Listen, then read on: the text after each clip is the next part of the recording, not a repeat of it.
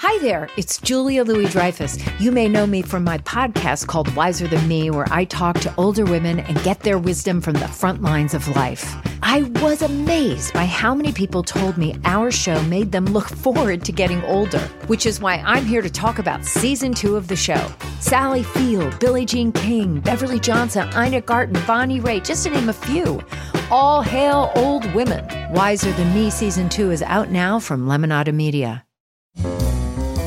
Merriam Webster's Word of the Day for June 5th. Today's word is malapert, spelled M A L A P E R T. Malapert is an adjective that means impudently bold, saucy. Here's the word used in a sentence from The Man Upstairs and Other Stories by P.G. Wodehouse.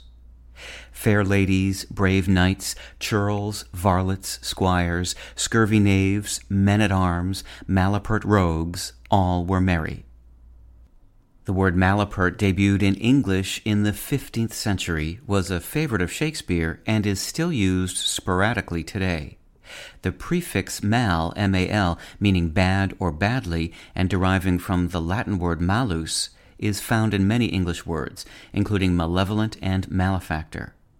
The second half of malapert comes from the Middle English apert, meaning open or frank.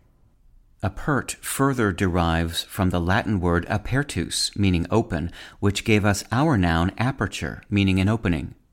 Putting the two halves together gives us a word that describes someone or something that is open or honest in a bad way, that is, in a way that is rudely bold. The noun malapert also exists and means a bold or impudent person. With your word of the day, I'm Peter Sokolowski. Visit Merriam-Webster.com today for definitions, wordplay, and trending word lookups.